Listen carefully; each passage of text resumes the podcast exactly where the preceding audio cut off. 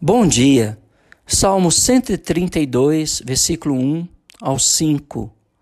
Lembra-te, Senhor, a favor de Davi, de todas as suas provações, de como jurou ao Senhor e fez votos ao poderoso de Jacó. Não entrareis na tenda em que moro, nem subirei ao leito em que repouso, não darei sono aos meus olhos, nem repouso às minhas pálpebras, até que eu encontre lugar para o Senhor, morada para o poderoso de Jacó.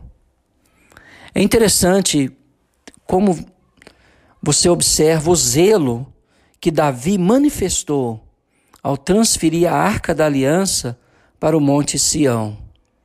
Ele jurou ao Senhor e fez voto a Deus que ele não entraria em sua casa, nem subiria ao seu leito para descansar, nem daria sono aos seus olhos, enquanto ele não encontrasse um lugar para o Senhor, uma morada para o Deus de Jacó.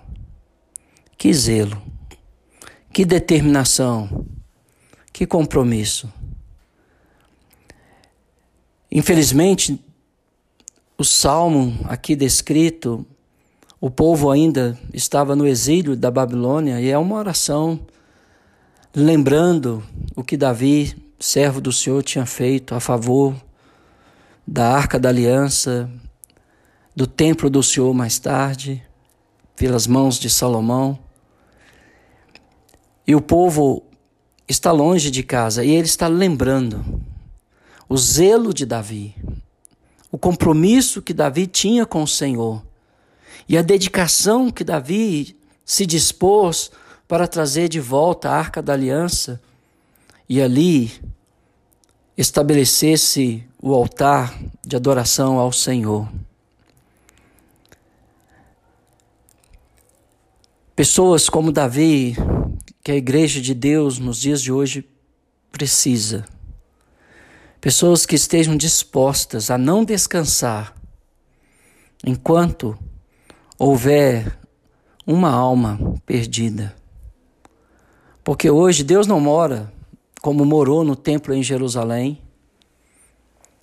Ele o deixou por causa da rebelião do povo nos dias do profeta Ezequiel mandando os babilônios destruir sua própria casa. E isso de fato aconteceu.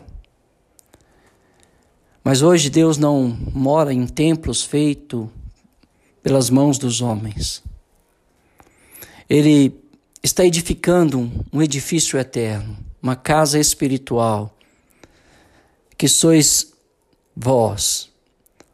Cada irmão, cada irmã em Cristo é uma pedra viva nessa construção de Deus, que é, que é a igreja do Deus vivo, coluna e baluarte da verdade.